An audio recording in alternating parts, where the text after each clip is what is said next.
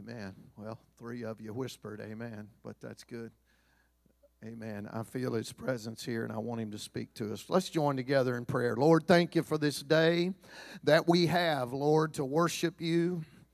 Lord, we want, don't want to miss this opportunity, Lord, to, to give you praise today. Don't let anything get in our way today. Don't let us have an idol in our hearts and minds and not even realize it. Help us, Lord, to bring every thought and every imagination down, Lord, so that it is submitted to you. I pray that nothing stand in our way from receiving from your word today and your presence. Lord, let the Holy Ghost move across this auditorium.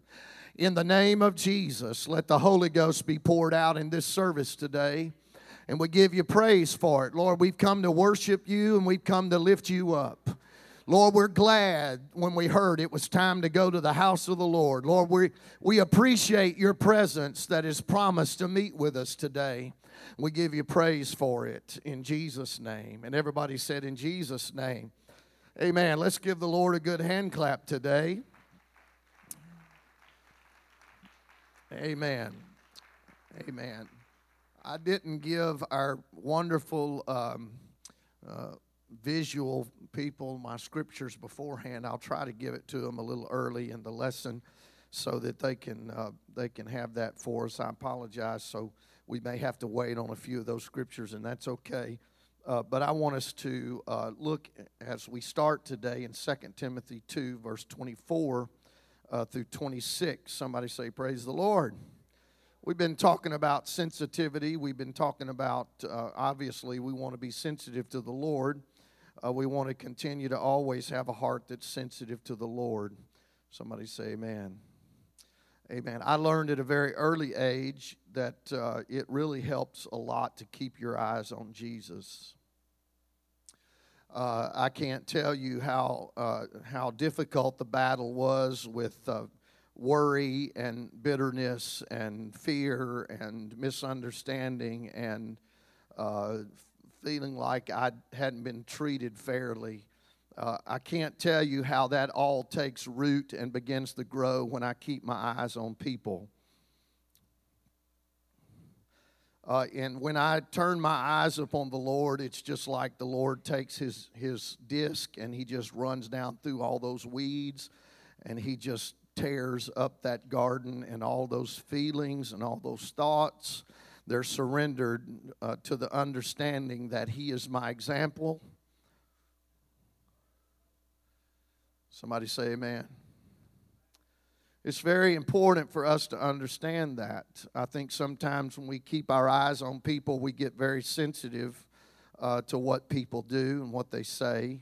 And uh, we start uh, determining intent, we start determining motive, even without speaking to an individual.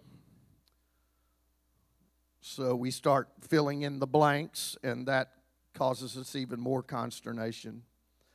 I think one of the greatest revelations, biblical revelations, and I thank God for His Word, and I always want His Word to speak to me. And He spoke to me this morning as in my own devotional time uh, in Romans chapter 13 about being submitted to the power that is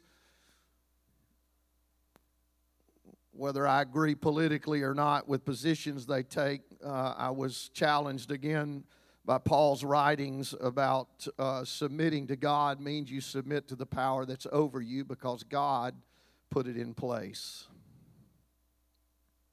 for His will and His purpose.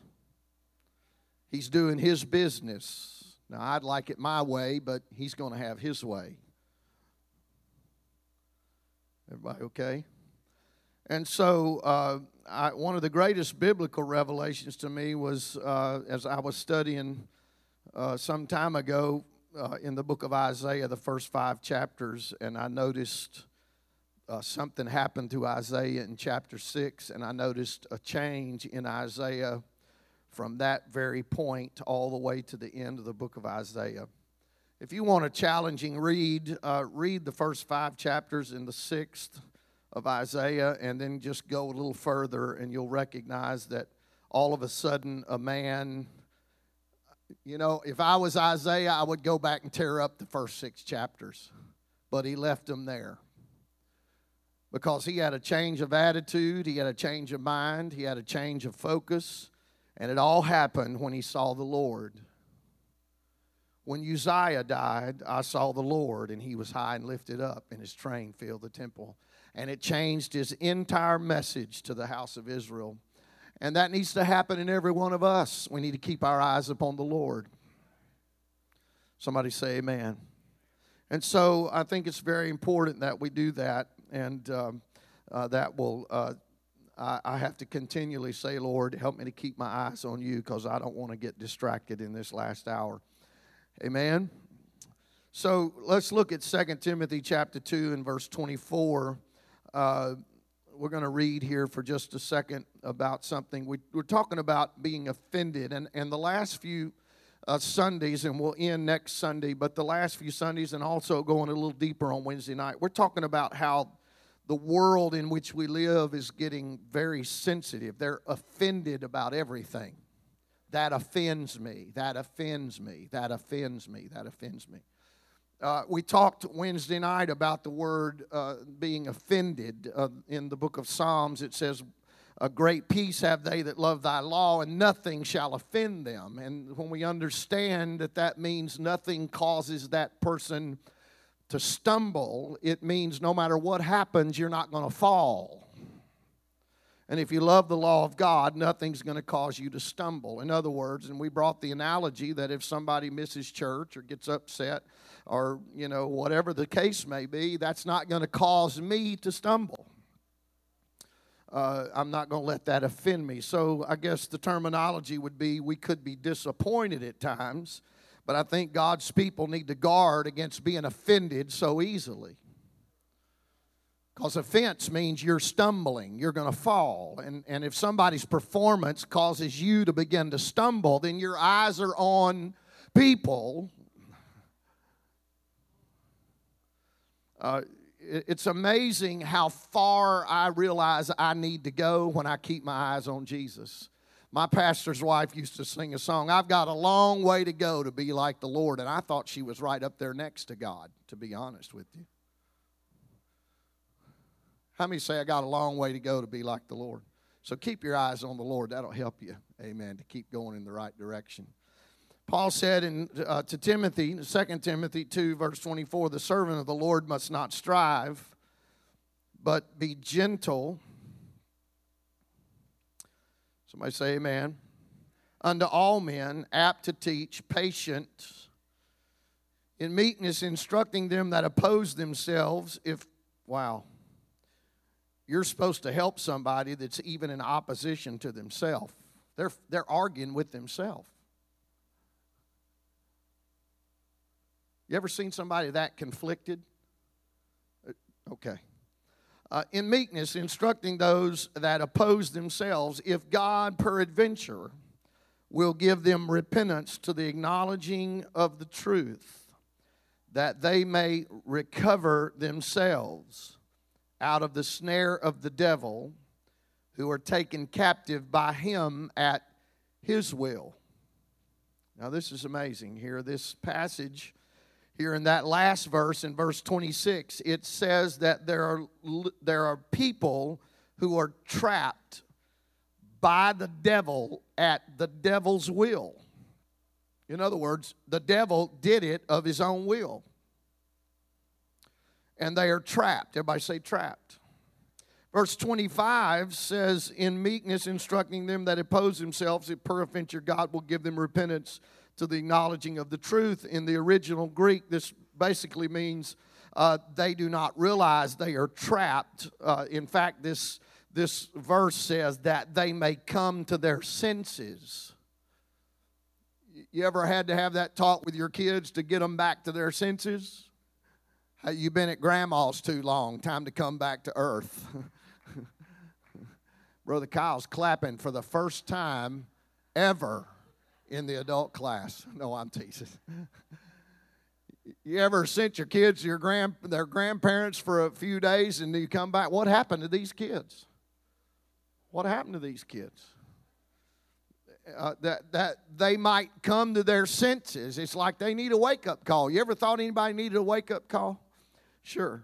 Uh, now, what Paul is saying to Timothy, he said, There are people that are trapped. Everybody say trapped.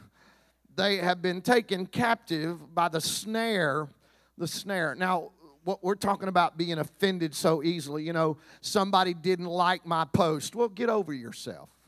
You, you know, maybe I didn't like your post. I don't know. Maybe nobody cares about your post. See, I, I I was raised in a different era. You know, my opinion in our house, uh, it didn't matter what opinion I had. I mean, I didn't have an opinion. This was not a democracy. Hello? But now we're in a world where everybody's opinion matters. What you think about Black Friday or, or Freaky Thursday, or what you think about the latest fads or fashions, or what you think about the service, or what you think about is going to uh, happen at youth camp or youth congress, and your opinion about the message and all. Used to, it didn't matter because nobody knew it. Now everybody knows it. You can post it and they can all like it. Oh, I didn't like their dress either. Hello?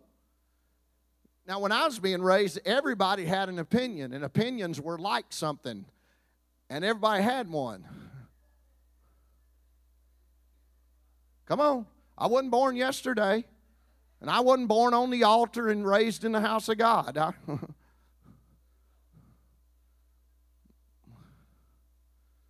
Everybody say amen. Some of you shaking your head. You don't want it this honest, do you? You want you want me to preach so you can go to sleep. Offended. Offended about somebody didn't like this. I posted, you know, I I I had an individual call me and say, "Well, brother Gene, now I understand what you were saying. All all those times you kind of hit it, you know, from you just kind of bumped it and laughed about it." And this individual said, "I've never seen such stupidity in all my life." It's, I said, well, "What happened?" He said, "Well, we went to this little party and we posted some pictures into this little party, and and and we just thought, well, people will like our pictures of our party." And he said, all of a sudden the thing blows up from people that were upset because they didn't get to come to the party. he said, I, I, it's just crazy. He said, all of a sudden, there's a bunch of people in an uproar because they didn't know there was a party. Well, it wasn't really a party, just people getting together and they posted. I've never seen such sensitivity.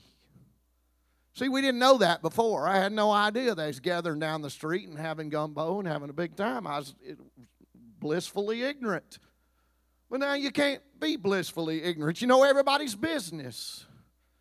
Everybody okay? So the chances of us being offended. Now the word offense, everybody say offense. In the Greek, it, mean, it the word is scandalon, and I know we talked about stumbling and causing somebody to stumble. The word literally, if you get a word picture of it, it is a trap used by a hunter with bait in it. Now, let's talk about a trap for a minute. If you if you make a trap known, are you going to catch anything? No. The the the, the real uh, danger of a trap is you don't know it's there. Everybody okay? You have no idea it's there. But there's bait there to attract you, but you don't know that when you take the bait, you're going to be snared. And this is the word Paul uses with Timothy. He said, There are people that the devil has snared by his own will. That's what being offended will do. Everybody okay? Turn to your neighbor and tell him, I'm okay. Hope you're okay. Paul said they, they, that you, uh, you need to help them come to their senses. So that's what we're doing here in, the, in these Sunday morning and Wednesday night. We're talking about um, our, our, as God's people, uh, I guess we need to develop a thick skin. Uh, to put that in 20, uh, 20th century terminology, we need we need to get over ourselves. Uh, I remember one of the famous uh, words that would come out of my mother's mouth is, "Well, it's you're not always going to have it your way." really? Wow. And I got my way beat out of me a few times. Well, this is what I want. Well, I don't care what you want. I want to bust my sister in the chops. Well, I don't care what you want. You're not going to bust your sister in the chops. I remember one day, mom, mom would work. She worked at Soil Conservation Service. She was an accountant and uh, worked there for years. And uh, she wouldn't get home till after five. Well, we got home from school about two thirty. Went to school about seven. Our school hours were early, and we'd get out early. And so we'd be home for about three to three and a half hours without any parental supervision. And there were tasks that must be done every afternoon when we got home. In fact, uh, one of my task was I was to take out all the trash every afternoon and vacuum the main part of the house every day. Mom was raising a good boy. He's going to be a good husband one day.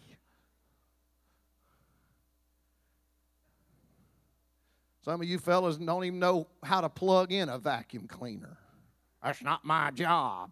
Well, anyway, I'll teach on that after the first of the year. Oh, I, some of the women are getting ready to run the aisles. I feel it. I feel an aisle running coming. Some of you's even waking your husband up to hear it. Wake up, honey. He's really preaching this morning. Wake up. Vacuum the carpet. Vacuum all the main house. And Karen had to uh, take care of the kitchen, putting dishes in the dishwasher, you know, some of that stuff. And uh, I, I was the kind that knew exactly how long it took me to vacuum the main part of the house. I knew exactly when mom would be rolling in the driveway. I knew when I needed to get after it. I mean, I didn't come home and say, oh, I got to take out the trash. And, you know, it'd been better if I'd have done all that first then I wouldn't have worried about my Lord's return. if I'd just got it out of the way, it wouldn't have bothered me when the when the old uh, 240D Mercedes came rolling down the driveway. But you know me, I waited to the last minute, and so uh, one one of those days, my sister, you know, she was one of those. She she was uh, she'd gotten all of her work done, and she, she was in the kitchen doing something, and she just kept on. I don't even know what she was saying, but it sounded like you need to get that just that voice that just oh so i walked in my bedroom i had a little bb gun you remember those little daisy bb guns remember those yeah see i know what you're thinking See, this is the friction I have with shooting people. Went in my bedroom, got my little Daisy BB gun. Now, I got to give you some pointers about the Daisy BB gun. There was no guts. In fact, that little piece that the BB would come out of, had, and then the little, you could unscrew and pull all of it out. There was no guts in it. All it was was really a pop gun. It wouldn't even shoot a BB any longer. There was nothing in it. But I come out of my bedroom with that BB gun with no guts in it, and Buddy, her eyes got lit up. I walked right into that kitchen. Yeah, you're going to sass me, aren't you? Right there in her belly. And she go, falls to the floor. Oh! Oh! She falls down the floor, walling around. You shot me. I said, there was nothing in there. It's a pop gun. No, you shot me. She starts digging around her shirt. And so I, some of you's like, Brother Gene, did you shoot your sister? Absolutely, with an air gun. Turned around and started back to my room. You know, that'll shut her up. All of a sudden, I wake up on the floor. S- something had hit me in the back of the head. I was in a daze.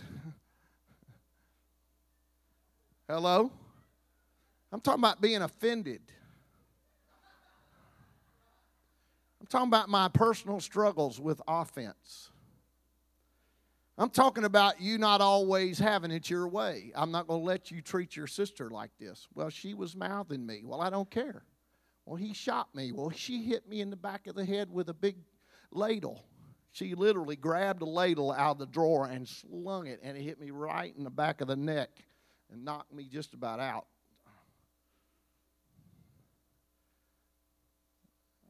I got a good whipping for that. 17 years old, I wasn't too big for mom to say, go lay over the bed. There's some things you can't have. I don't care if you don't like it, but we've got this generation that everything's got to feel good and everybody's got to like what they do and like if you and oh God forbid if somebody doesn't like something. Somebody okay? I mean, no, we, we have different ways of doing things? We yeah, was there's people that love to come to church and they'll cry, and there's others that when the Spirit gets moving, they start running and shouting.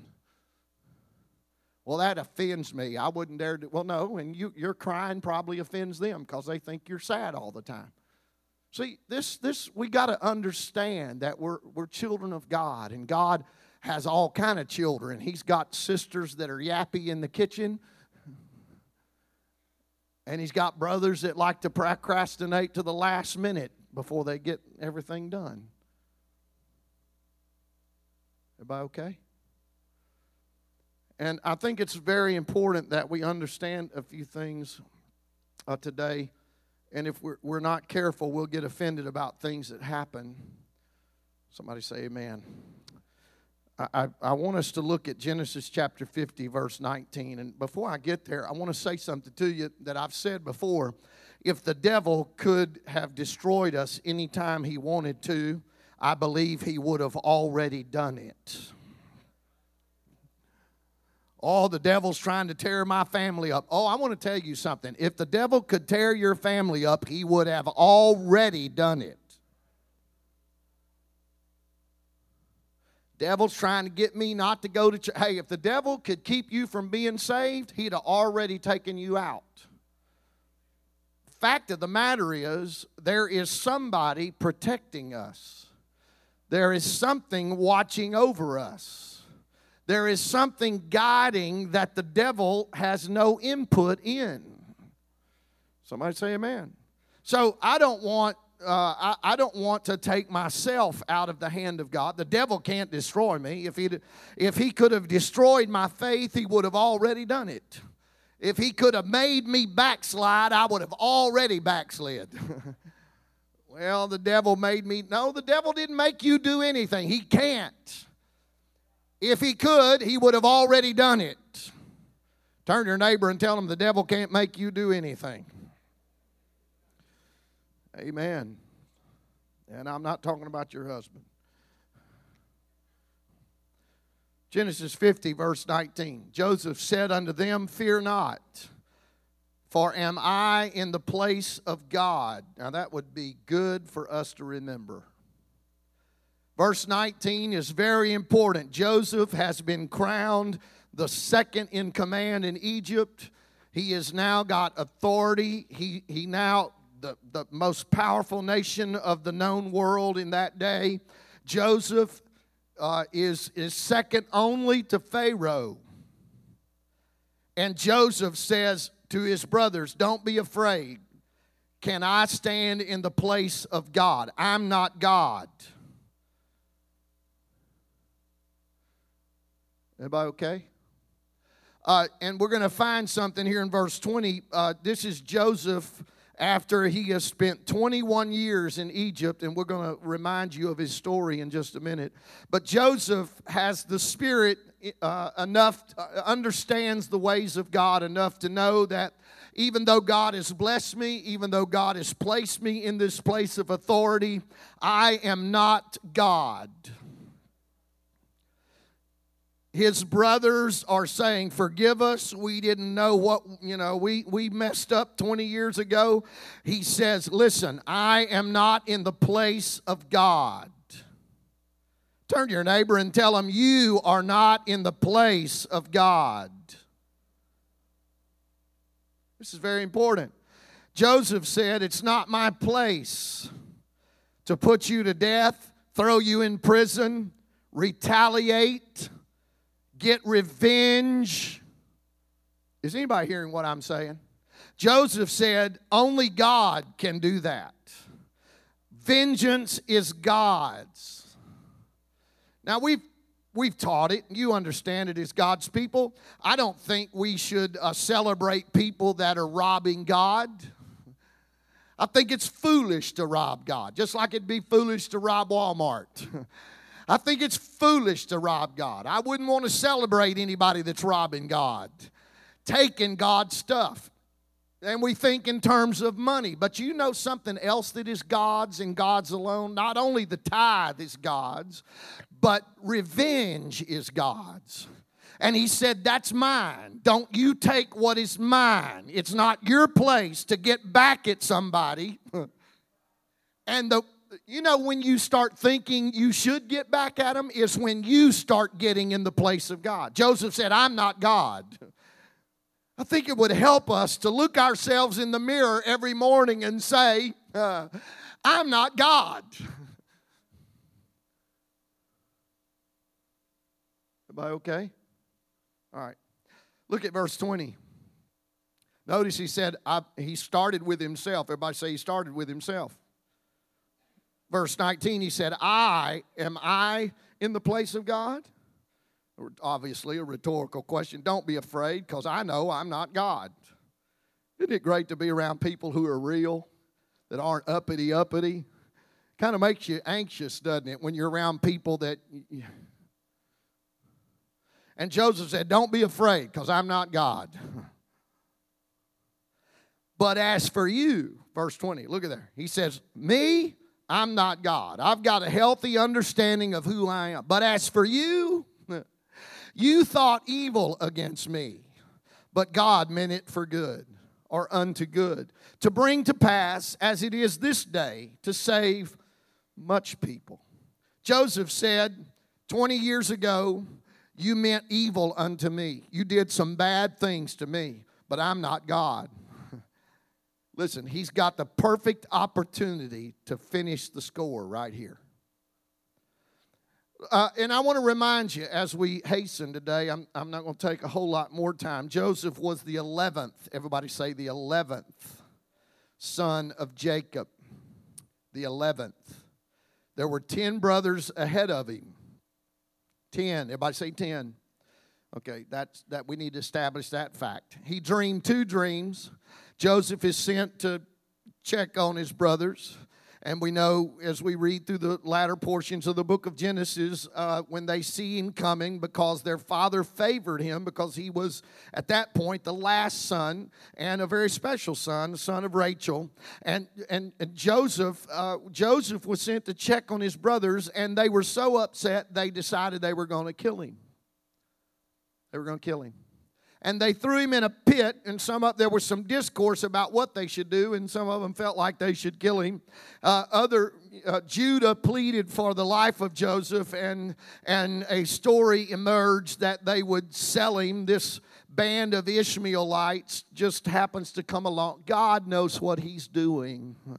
God knows when to send a caravan of traders by the brothers of joseph and here they come at the right place at the right time. And jo- Judah says, Let's sell him, get a little money for him, tell dad he died, put blood on his uh, clothes, and tell dad he died. Nobody will be the wiser. So they took his coat away.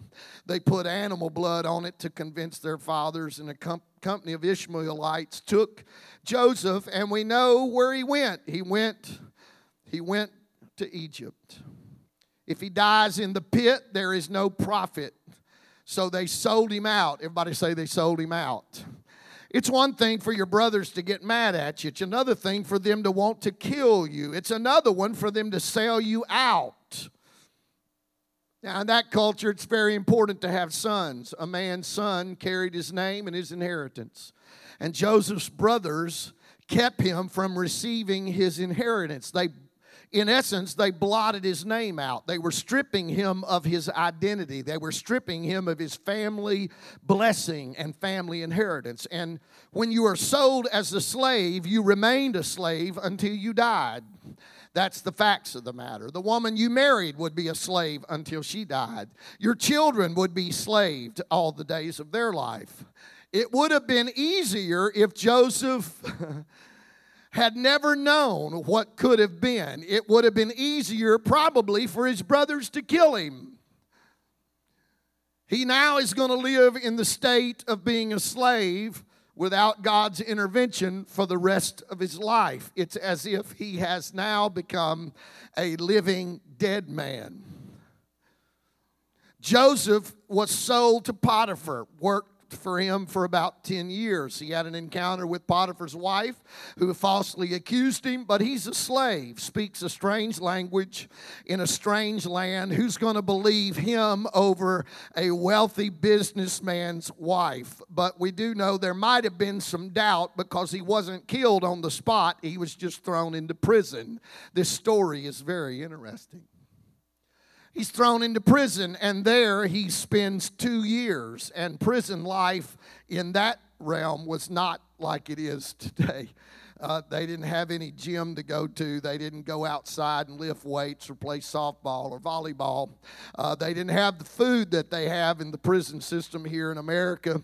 Uh, basically, a prison there was a sunken room or a pit with just enough food to survive. He was there two years, a foreign slave accused of rape, little hope of release. And here's what might have run through Joseph's head. I was asked to check on my brothers, and look what happened. I served my master with honesty and integrity for over 10 years. I'm more faithful than his own wife. I stayed loyal to God and my master. And what is my reward? It seems like the more I try to do what is right, the worse it gets. Anybody hearing what I'm saying? How could God have allowed this? How could my brothers have stolen my promise from God too? What hasn't this mighty covenant God, why hasn't this mighty covenant God intervened on my behalf? If this is how a loving, faithful God cares for his servants, then I don't want to have much to do with that kind of God. What have I done to deserve this? I only believed that I'd heard from God. And that could have been the last chapter that we hear about Joseph.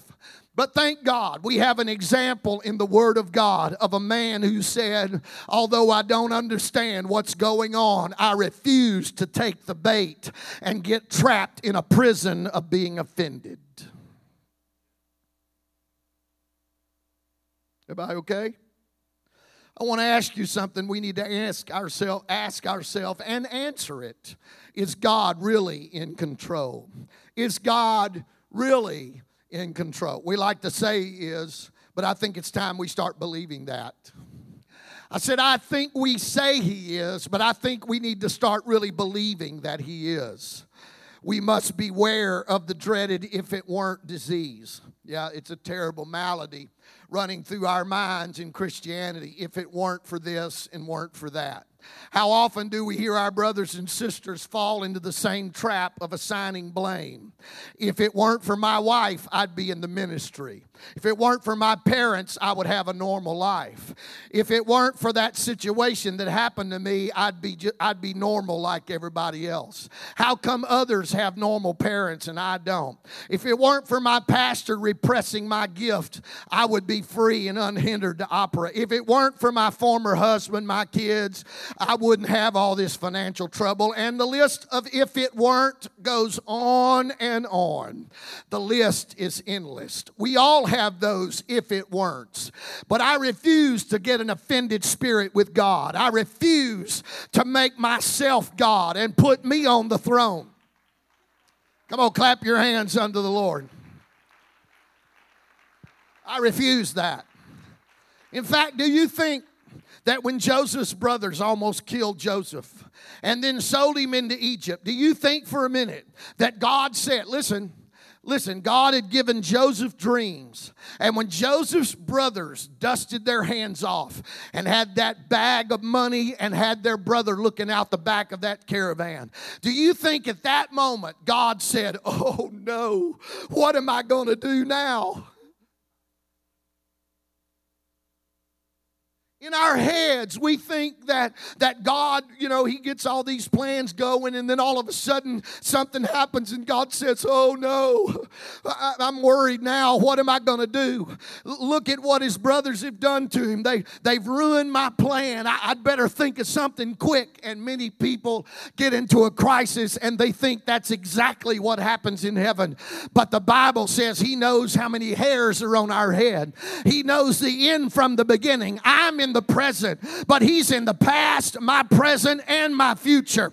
What I'm going to face tomorrow, He's already there with the grace so I might be able to stand.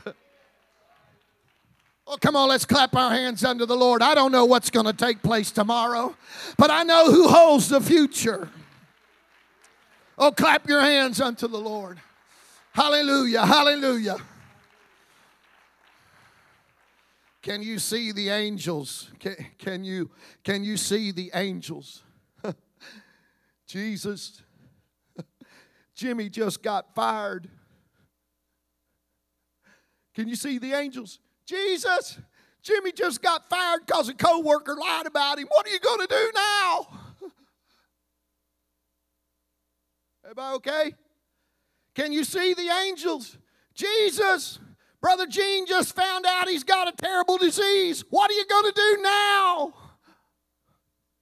And we live our lives thinking this must have snuck up on God. Nothing sneaks up on God.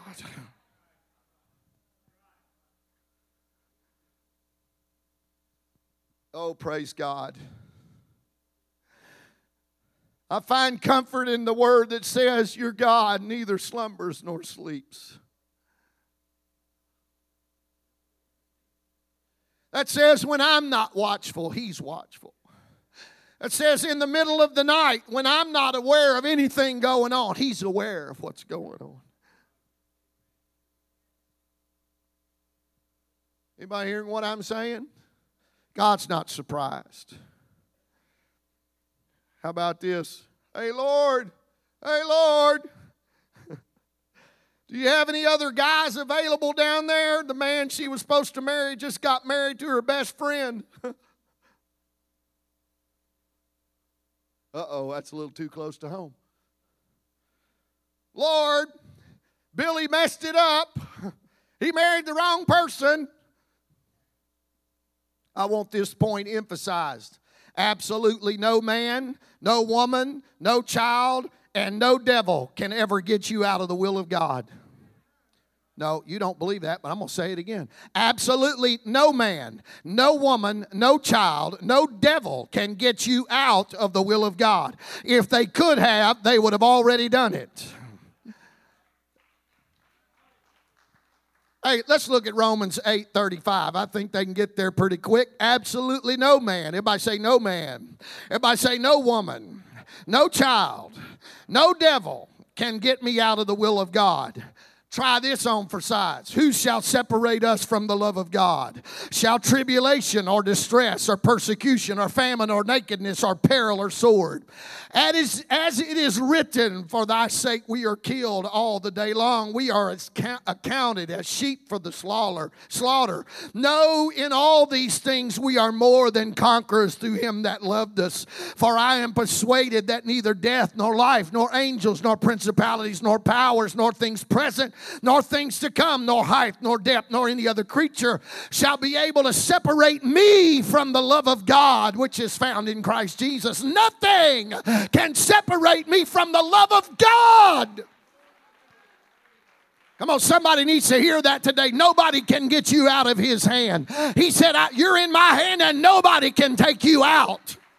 No, I need you to hear that today. He loves me and nobody can change that.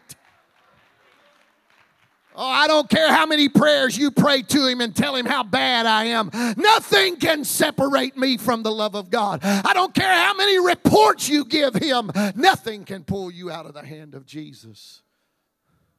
But you know what's not listed there? You are. Nobody can take you out, but you can climb out. Not of his love, but of his purpose and his will at any point in the story. In fact, what if Joseph had gotten out of prison and was offended? Now, I know how little it takes to offend some people.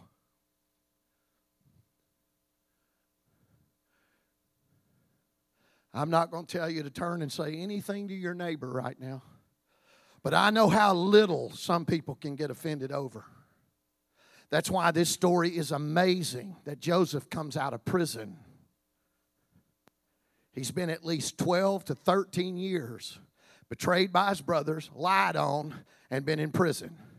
He finally gets out of prison, and Pharaoh says, You answer to nobody but me. That kind of power in the hands of an offended man is going to kill people. Oh, you're not hearing me that kind of liberty in the hands of an offended man, you say, Well, I want to go to a church that has liberty. I want to tell you something that stops liberty. God can't put freedom and liberty or dominion or power in our hands when we're offended because offended people that have that kind of power are going to kill people with it, they're going to misuse it. Oh, you know. I want to come to church and be free to lift my hands and worship God. I want to have the liberty to love Him. So I'm going to refuse these heavy bands. I'm going to refuse the trap. I'm going to refuse the bait. I'm not going to come out of jail with an offended spirit. Let me ask you something. Had he come out of jail and been offended, he would have killed. Listen, he had what number son was he? Number what? 11. There were 10 before him, and they were bad dudes. You know what? You do recognize the tribes of Israel, which was Jacob. All those tribes are named after people, right? They're named after who? They're the tribes of Israel or Jacob. Every one of those tribes, those 10 sons that sold Joseph, would have killed him. Those 12 tribes of Israel are named after the sons of Jacob. And if Joseph, who was the 11th, came out of prison offended, 10 of the 12 wouldn't exist at all.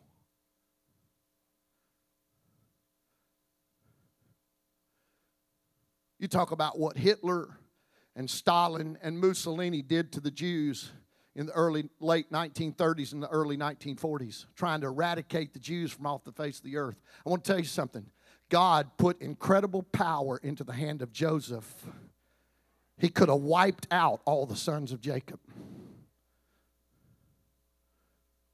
But he came out of prison with the right spirit.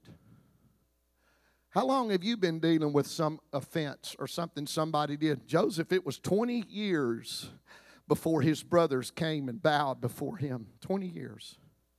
Well, so and so did something, somebody, I'm not ever, well, you're only hurting yourself. In fact, I don't have time for all this, but in fact, I find where Joseph had his own wife and children when he was in Egypt, and the, his first son, the Bible tells us the name of his first son, and the name of his first son in the Hebrew means God has helped me to forget.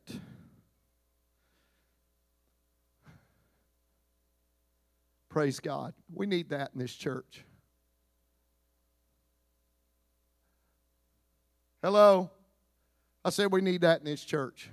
This community needs to see God's people know how to forget. In fact, if I were to poll this community, if I were to poll this community, they probably would have no clue what happened 30 years ago in Pentecost in this city. But some of you can't forget it. No, I'm going to keep on saying it. Hello? Come on. Come on is right. Because there's some of us that weren't here, and we just wish you'd get over it. Everybody hearing me? I can come out of prison one of two ways. I can come out and say, Bless God, everybody I see that had a part of this, I'm going to kill every one of them. And you know what? You'll. You know what I had a man say to me when we were talking about disc, uh, discourse about some issues? I, a man told me, he, he, he, something I never thought about. He said, You know what? If you do kill somebody, you're going to kill them every day. You're going to kill them every day. Well, no, I'm getting rid of my problems. Oh, no, you may just be opening the door for some more all of a sudden, the plan of God, the purpose of God is in the hand of a man named Joseph. And he's got an opportunity now to take it out on his brothers. I've been offended for 12 years, and hey, this is why we need to pray every day, saints. You know why? Because Joe, think about Joseph for a minute. If he thought for a minute that God putting him in this position was his sanction, wait, God saying, Joseph, I'm going to bless you and make you second in command to Pharaoh. And Joseph thinks, well, God must be sanctioning all of my opinions and all of my thoughts. God now is putting a sanction on my attitude. If I kill my brothers, God's okay with it because God put me here. No, just because God blesses you doesn't mean He sanctions your attitude. You got to keep humble before the Lord. I begin to wonder why I've had times of prayerlessness in my life. Amen. Uh, you start thinking about why did I not pray like this when I was young and needed it? And you know what? The Lord revealed to me. And it's found in Second Chronicles 7:14. If my you know it, if my people, come on, help me, which are called by my name, will humble. See, we, we say, folks, you need to pray. Folks, you need to pray. Prayer is not the first thing that needs to happen. People will pray if they do the first thing, and that's humble themselves. A proud man has a problem with prayer. You can't pray much until you say, Oh Lord, not my way, but your way. Oh Lord, not my will, but your will. Lord, I'm getting on my knees here. I'm going to humble myself. Now, that man can pray because he's got a God that hears every prayer he's praying. But the man that's on the throne and got something to prove to everybody, no, he's not going to pray much because the first step to prayer is humility. Remember that old song, I need thee, I need thee. Every hour I need thee. Every hour. Somebody say, Praise the Lord. Lift your hands and love the Lord right now. I feel His presence. I feel the sweet presence of the Lord here. He's helping us. I praise you, Lord. I praise you, Lord. I worship you, Jesus. I worship you, Lord. Praise God. Lord, speak to us. I, I want to close. In fact, if they'll get Genesis 45, verse 5, don't put it up there yet, but we're going there. When, when, we, when we see Joseph and his brothers together, he gives them, and I don't have time to, to uh, go into all this, but he gives them an opportunity to, be, to, to have revelation. He gives them an opportunity to see it for themselves, and they don't see it for themselves. He gives them two opportunities to recognize who He is, and they miss it both times. They miss it both times. Read it for yourself. He tries to reveal Himself to them twice without actually saying it to see if they're sensitive, to see if they're willing to deal with their past. And they didn't get it. So he finally runs all the Egyptians out of the room. He breaks down and weeps. And I believe he's weeping because they didn't get it. He's now got to reveal to them himself. So he does. He says, I'm your brother. They didn't recognize him. He didn't look like the pictures of junior high school. He probably looked like an Egyptian for that matter. And there he is.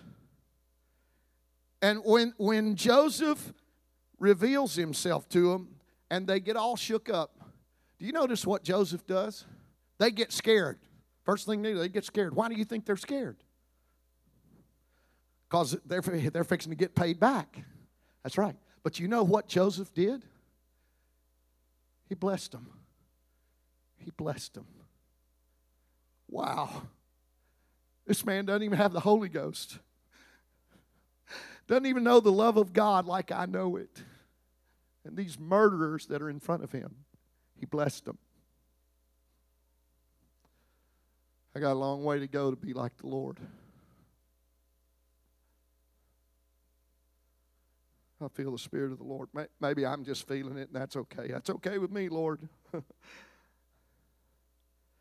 God knew what Joseph's brothers would do before they did it. As a matter of fact, the Lord knew they would do it before He gave Joseph the dream and before any of those other boys were born. God knew what was going to happen. Sure, He did. So it's not what happens to us that defines us, is it? No, it's how we respond to what happens to us. That shows who I am. Genesis 45, I'm closing. Thank you for being patient with me. An old man in his folly. Genesis 45, verse 5. This is Joseph. This is after he's revealed himself, and they're they're on the ground saying, "Oh, don't be here's here's their words. Don't be be not grieved, nor angry with yourselves that you sold me hither.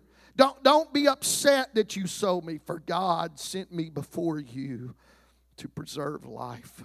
For these two years hath the famine. Everybody say two years they're in the second year of the famine. You know, there was seven of plenty, and now there's in. There, it's been nine years since Joseph has come out of prison, and the famine has been in the land two years, and yet there are five years remaining in which there shall neither be earing nor harvest. And God sent me before you to preserve you a posterity in the earth and to save your lives by a great deliverance. So now it was not you that sent me hither, but God, and He hath made me a father to Pharaoh and the Lord of all his house and a ruler throughout all the land of Egypt. God put me here, and he used you to do it. Don't let anybody take you out of the hand of the Lord. Somebody say amen. Psalms 105, verse 16. I'm hurrying. I'm also uh, needing to wipe my nose.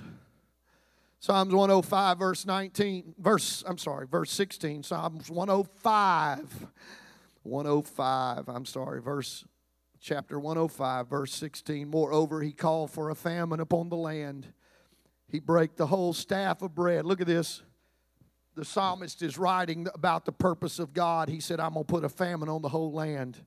But oh, wait a minute. Verse 17, he sent a man before them, even Joseph who was sold for a servant, whose feet they hurt with feather, fetters, and was laid in iron until the time that his word came. Oh, praise God. The word of the Lord tried him. See, some of the stuff you're offended over is just the word of the Lord trying you to see what's in your spirit.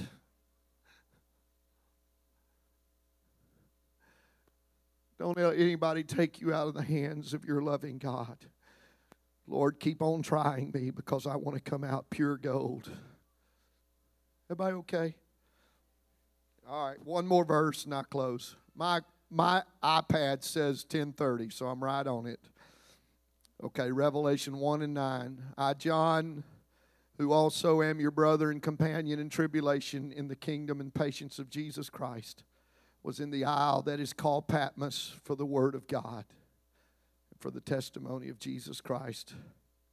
Many people have been serving the Lord fervently and have come into difficult life situations because of being mistreated by either wicked men or carnal Christians. The truth is that they've been treated unjustly, but to become offended would only fulfill the enemy's purpose of getting me out of the will of God. God's word is trying me and testing me. I want to come out as pure gold. I want to, with patience, possess my soul. Somebody say, Amen. Let's stand together, and I just want you to connect with somebody beside you. Maybe you're beside your wife or husband, or maybe a friend that's sitting beside you in the adult class. I want you to just join hands with them right now if it's appropriate. I want us to pray one for another. Lord, I pray right now that this word would fall in the good ground of our heart. Lord, we cannot go back and change what happened to some of these people, all of these people sitting under the sound of my voice. And Lord, if we're not careful, the sensitivity that's running rampant in this world, and the offense and the trap that's got people held, and the prison that people dwell in right now would try to creep into the church. Lord, help us to realize that no matter what happens, Lord, your word is able to try us.